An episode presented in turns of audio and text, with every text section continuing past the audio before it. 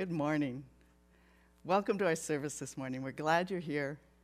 We hope you had a good Christmas. And it's I know it's hard to think of this year as a Merry Christmas, but I hope you had a celebration of the birth of Jesus, that you felt his presence, and that you had a sense of joy in his presence this Christmas. We're finishing our Advent series today because Christmas is here. And we do realize that Advent officially ended last Sunday before Christmas. And we kind of got a late start, and so we're finishing a week late, but that's okay. Because really, in a way, Advent is still here. Yes, Christmas and the birth of the baby is past, but Jesus is coming again as King.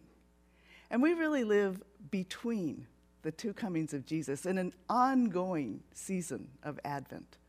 We live in preparation for the coming of the King again. As Matt said, even the Christmas song, Joy to the World, is really a song about preparing our hearts for the second coming of Jesus. So we live in this kingdom reality, waiting for the King to come again. And in a couple minutes, we're going to light the Advent candles the candles of hope, love, peace, and joy. And today we're looking at joy, which is kind of an elusive feeling this year. We've had disease and pandemic, political upheaval.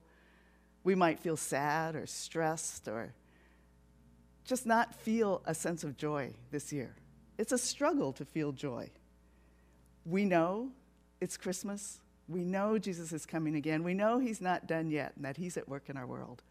But still, it's a struggle to feel joy this year. Last October, I went to visit my daughter Tracy and her family in Atlanta. And whenever I go to Atlanta, we always go hiking on the weekend. Tracy lives near a major river. There's lakes, there's trees, there's hiking trails and hills and mountains, and it's just beautiful. And this time when I was there, it was thunderstorm weather. And the weather in Atlanta can change on a dime, but Tracy was checking the weather radar, and it wasn't supposed to rain until the evening, so we went hiking. And as usual, I lagged behind. They're younger and stronger, and I'm huffing and puffing, trying to catch my breath. We're going up and down hills and climbing through twisty trails. And when I looked at my app after we were done, it had said we had gone up 19 stories. So you can see that we were just going up and down a lot. But about halfway through, and this was about a four or five mile hike, about halfway through, the sky got really dark, and we started to hear thunder off in the distance. Tracy checked the weather app again, and she saw that it was going to rain. So they have a couple of rain jackets in the baby backpack, and we pulled those out. Will graciously let me wear his. We snapped the rain hood on Emily's backpack, and we started walking back as fast as we could. We were in a downpour. It just started to rain. And the trail filled with about four to six inches of water. We tried to walk on the edge of the trail, but a lot of the times we were just sloshing through the water. And we were moving as fast as we could. I have ankle problems, so I have to watch the ground and make sure I don't step on anything and roll my ankle. But I'm watching the ground, moving as fast as I can, trying to keep an eye on Tracy's ankles so that you know, I don't veer off in the wrong direction. And I realized that I wasn't tired at all. All the way back, we went as fast as we could. I didn't need to stop. I wasn't huffing and puffing or breathing hard. And I realized that the adrenaline had kicked in. And adrenaline is the fight or flight hormone. It, it's in us, and it comes up in stress or danger or exciting situations so that we have energy to react. Something inside us wells up. It just comes up, it's inside us, and most of the time we don't even notice it, but it's there. And joy is a little like that. Adrenaline is in our physical body. It's how we're wired physically, and it's triggered by stress or danger. And joy is in us spiritually, it's in our spirit. It's how we're wired spiritually. And it's triggered by things like Christmas, music, bright lights, and happy sounds. This year was different, but we can still have joy. And especially at Advent, joy can well up inside us. Each week we've been lighting the Advent candles. It kind of quiets our hearts and allows us to invite Jesus in. They're symbols of Jesus' presence with us at Christmas. So we're going to light the candles now, and you can light yours with me. We're going to light all four of them. And as we think about joy this morning, let's invite Jesus in to bring hope, love, peace, and joy to our Advent. So join with me and let's light the candles.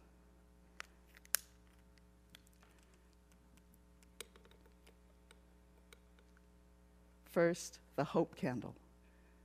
And like Zechariah and Elizabeth, we can have hope because Jesus came to restore our broken world. And then the love candle.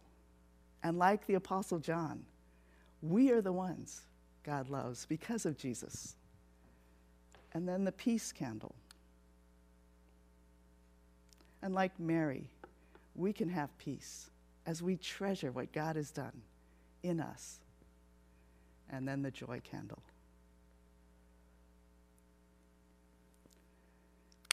And like the shepherds and all the people, we can have joy because Jesus came.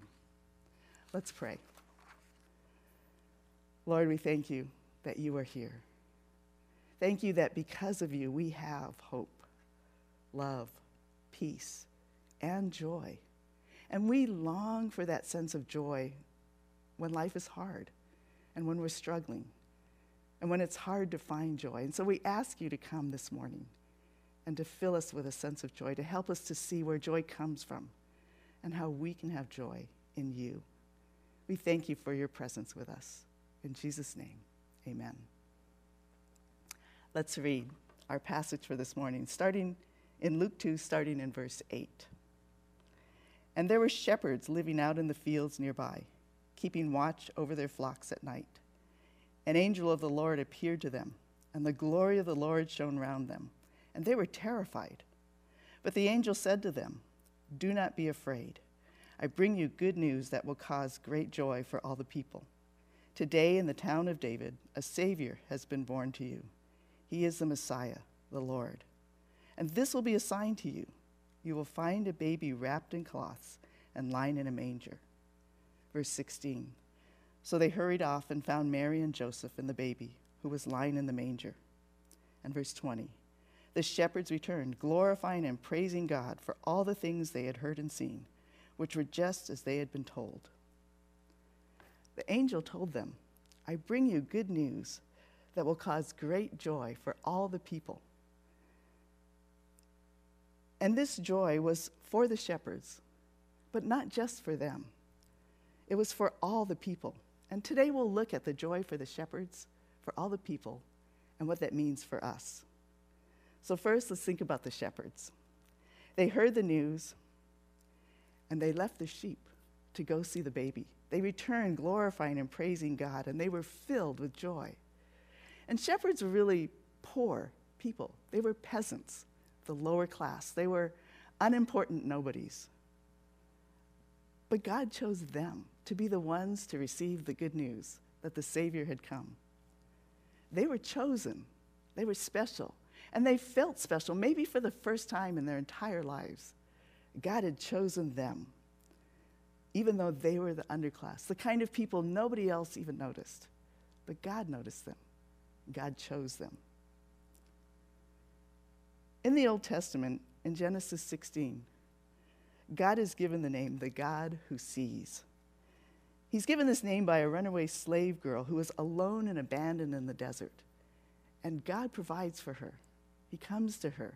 And in Genesis 16 13, she says, it says, She gave the name to the Lord who spoke to her, You are the God who sees me. You are the God who sees me. She gives God this name, El Roi, in Hebrew. And it means the God who sees me. And I love that name and that idea that God is the God who sees us. When we feel unimportant, unnoticed, when we feel like nobody cares, God does. God sees us. He saw a runaway slave girl in the desert. He saw these poor shepherds on a hillside, and he sees you. And whatever you're going through and whatever you're feeling, if you're feeling sad or lonely or isolated, or if you're feeling like nobody really notices or cares about you, God does. He's a personal God. He knows every one of us, and He notices.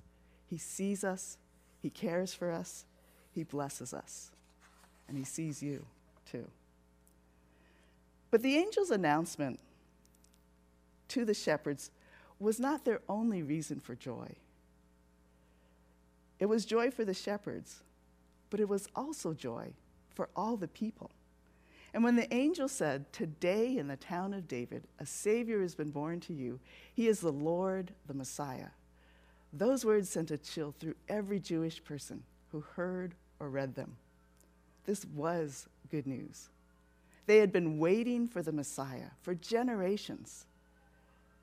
And God saw them. God remembered his people and remembered his promise to them.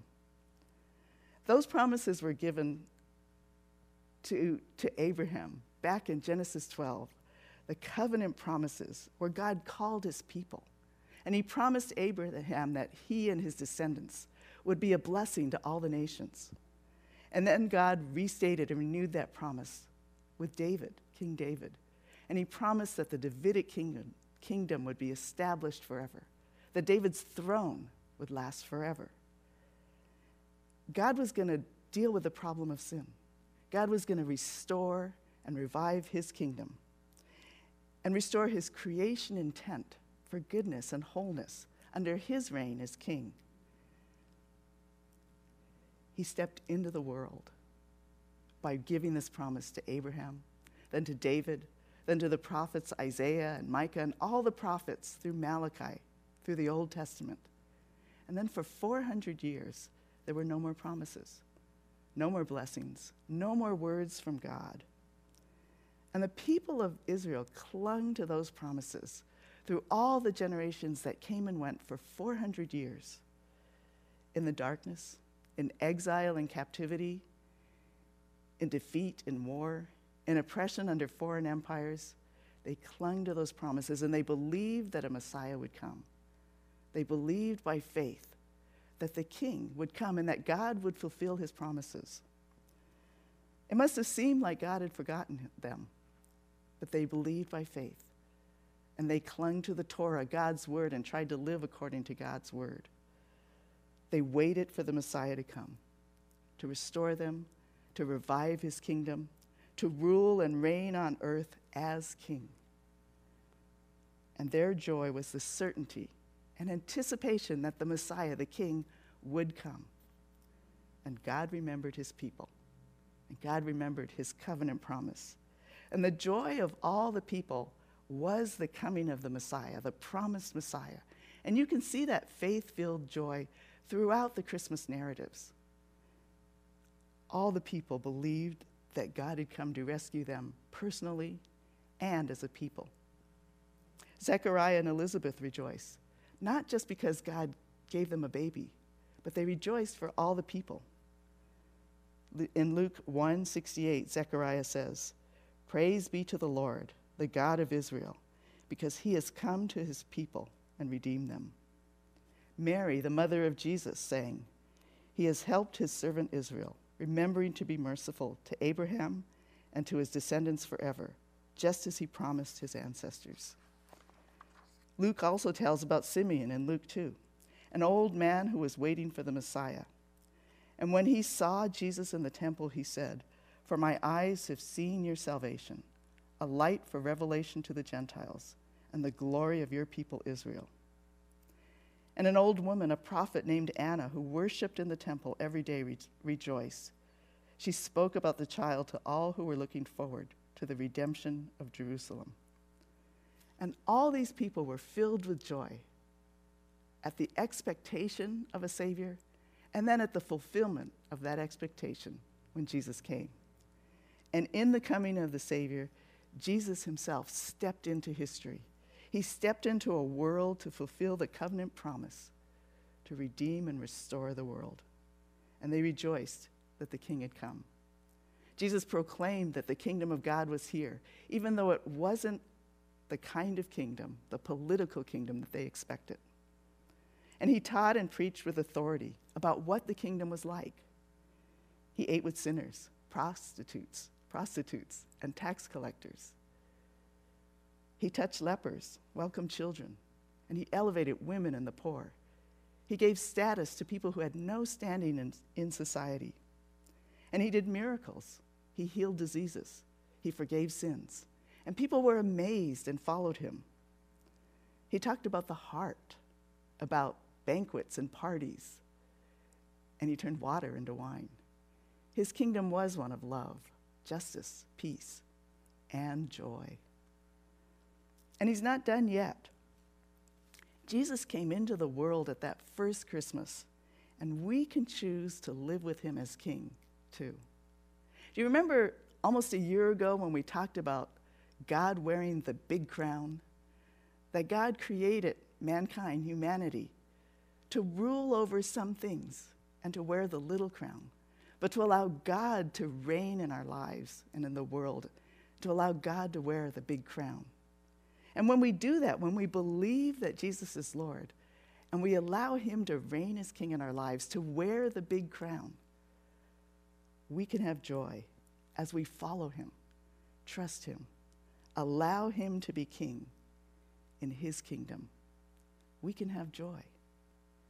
And joy feels good, it feels happy, but it's not quite the same as feeling happy. My small group recently did a study called What Makes You Happy, and it's not what you think it is. Because we think things will make us happy. We think the things we get will make us happy, and they do for a while, but it doesn't last. That kind of happy is a fleeting feeling. We think money will make us happy, and it does for a while. But then we always need more. It's not enough. We think new things like a new phone or a new car or a new toy will make us happy. But then we think about the options we should have got, or the other phone, or the other car we should have got. And that happy feeling doesn't last. We feel happy when we win the game, but then we have to win the next one too. And the small group study we did concluded that the only thing that really makes us happy is to give and serve others. And it's true that giving, serving, doing good for others does make us feel happy. But even that doesn't last. It's dependent on circumstances, on things that happen outside us. See, feeling happy comes and goes. And we don't always, it doesn't last.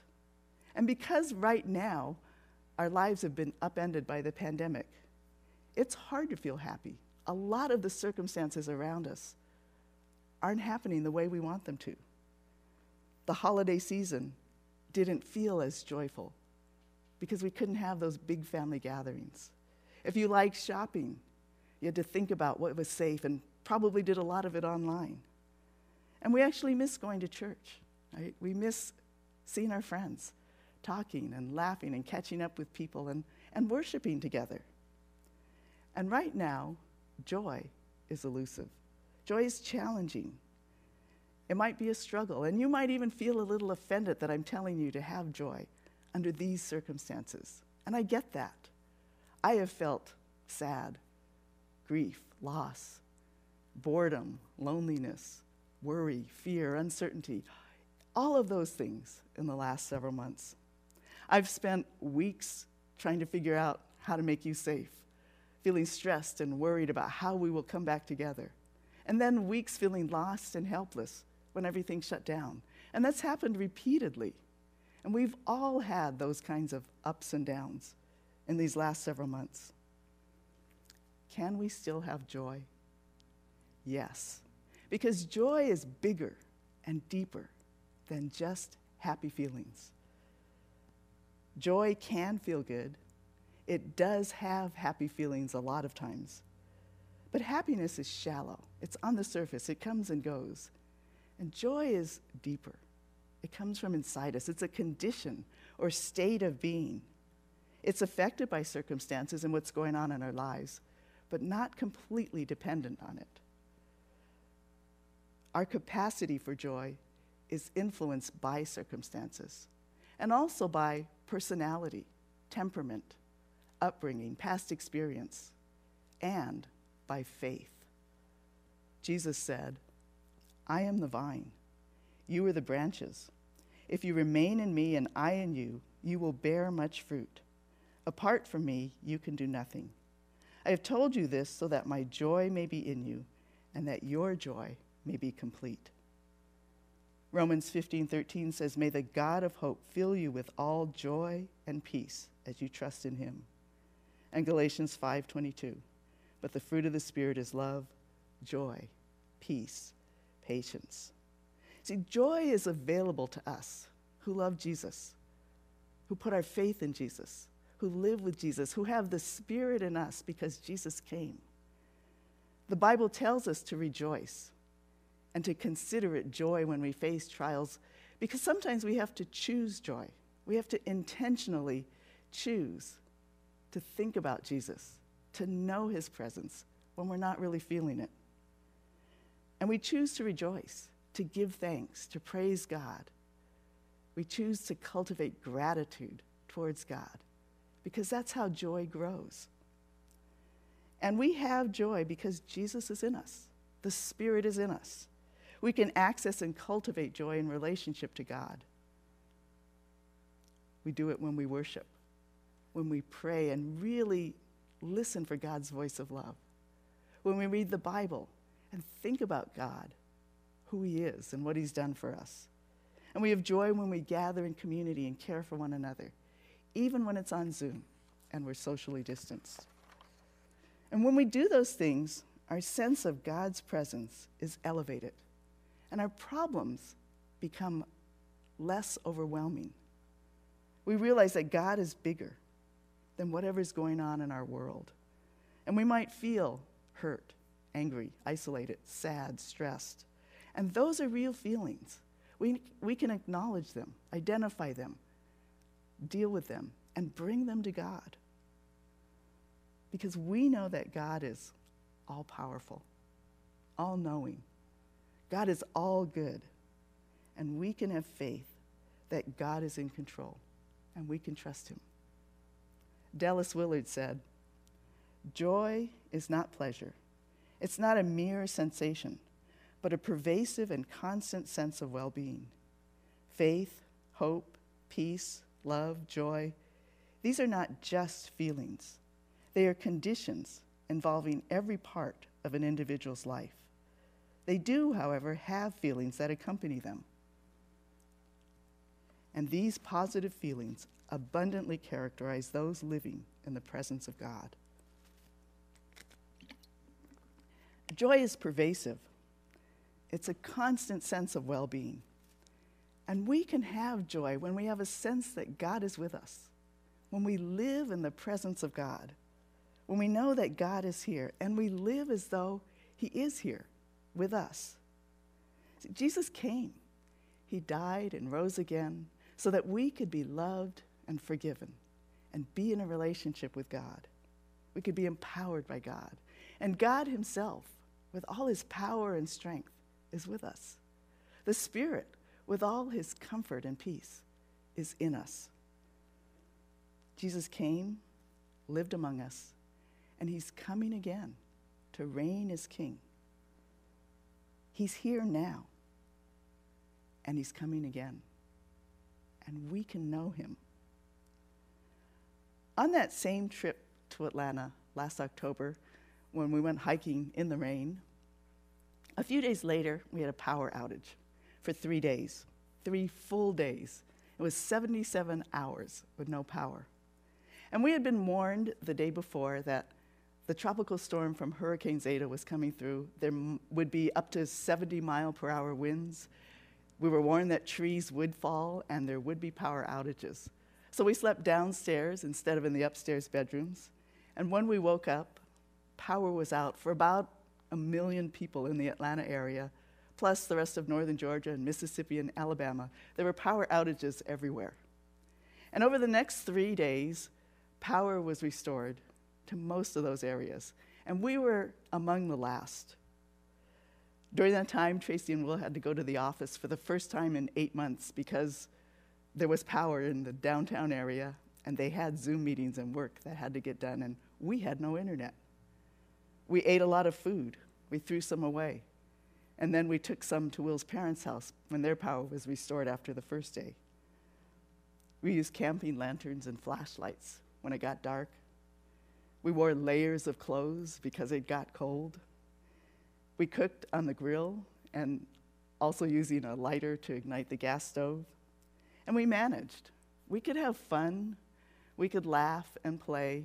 We could roast marshmallows on the grill and slurp melted ice cream out of the cartons because we knew that the power would come back. We knew things would be okay eventually. And for me, it was really kind of fun because it wasn't up to me. It wasn't my house. I didn't have any decisions to make. Most of the time, I played with Emily and just enjoyed that while they tried to figure things out. I didn't have to make any decisions. I could just rely on Tracy and Will and their provision of light, batteries, food, extra blankets.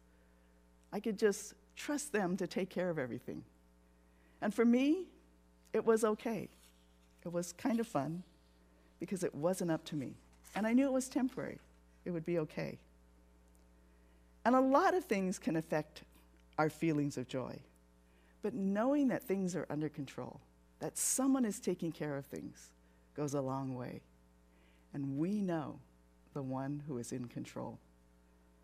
Knowing that God is sovereign, that God is all powerful, all knowing, all good, and trusting Him with our lives is what brings us joy. It's the foundation of joy. And I can have peace and joy. I can feel safe and secure because I know that God cares for me, that God sees me, He provides for me, that He is in control. He's not surprised, and He will make all things right. Joy is the pervasive sense of well being that comes from living in the presence of God. It's the pervasive sense of well being that comes from living in the presence of God. And when we really think about who God is and what He's done for us, joy grows. And I think many of you have those experiences of joy. You have joy when you're focused on God's love and grace, when you worship Him with all your heart. You can have joy when you worship and sing, or when you make a connection with someone, or when you suddenly see an answer to prayer. Joy grows. And it grows when we have that sense of God's provision, of God's presence, of God's care, that He is with us all the time. Sometimes that takes effort because we normally think of Jesus as out there or up in heaven or somewhere else. And we have to choose to intentionally think about Him being present with us. And we have joy when that kingdom reality becomes our reality, when we're aware that God is with us, that the King and all His power, strength, goodness, love, that He is present with us. Joy is the pervasive sense of well being that comes from being in the presence of God. And we have joy when we live as though God really is here with us now. We live by faith that Jesus came to restore this broken world, that He's here now, and that He's coming again to rule as King on earth and to make everything right. And we live in this between time of the kingdom.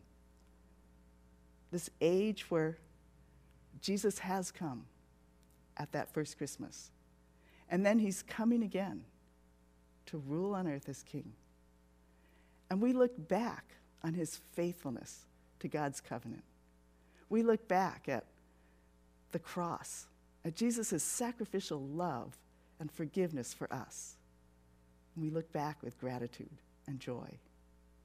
But we also look forward to his coming to restore, to actually restore his kingdom, to restore this broken world, to deal with sin, and to rule on earth in peace and joy as king. And we can live in this kingdom reality with joy because we know that Jesus has come, that he's here now, and that he's coming again to rule on earth as king. We can have joy because of Jesus. Let's pray. Lord, we thank you that you came.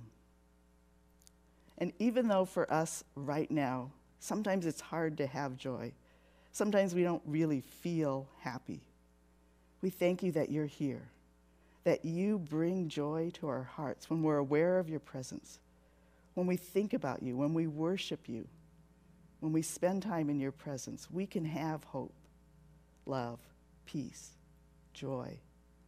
Help us to live in your presence, to be aware of your presence.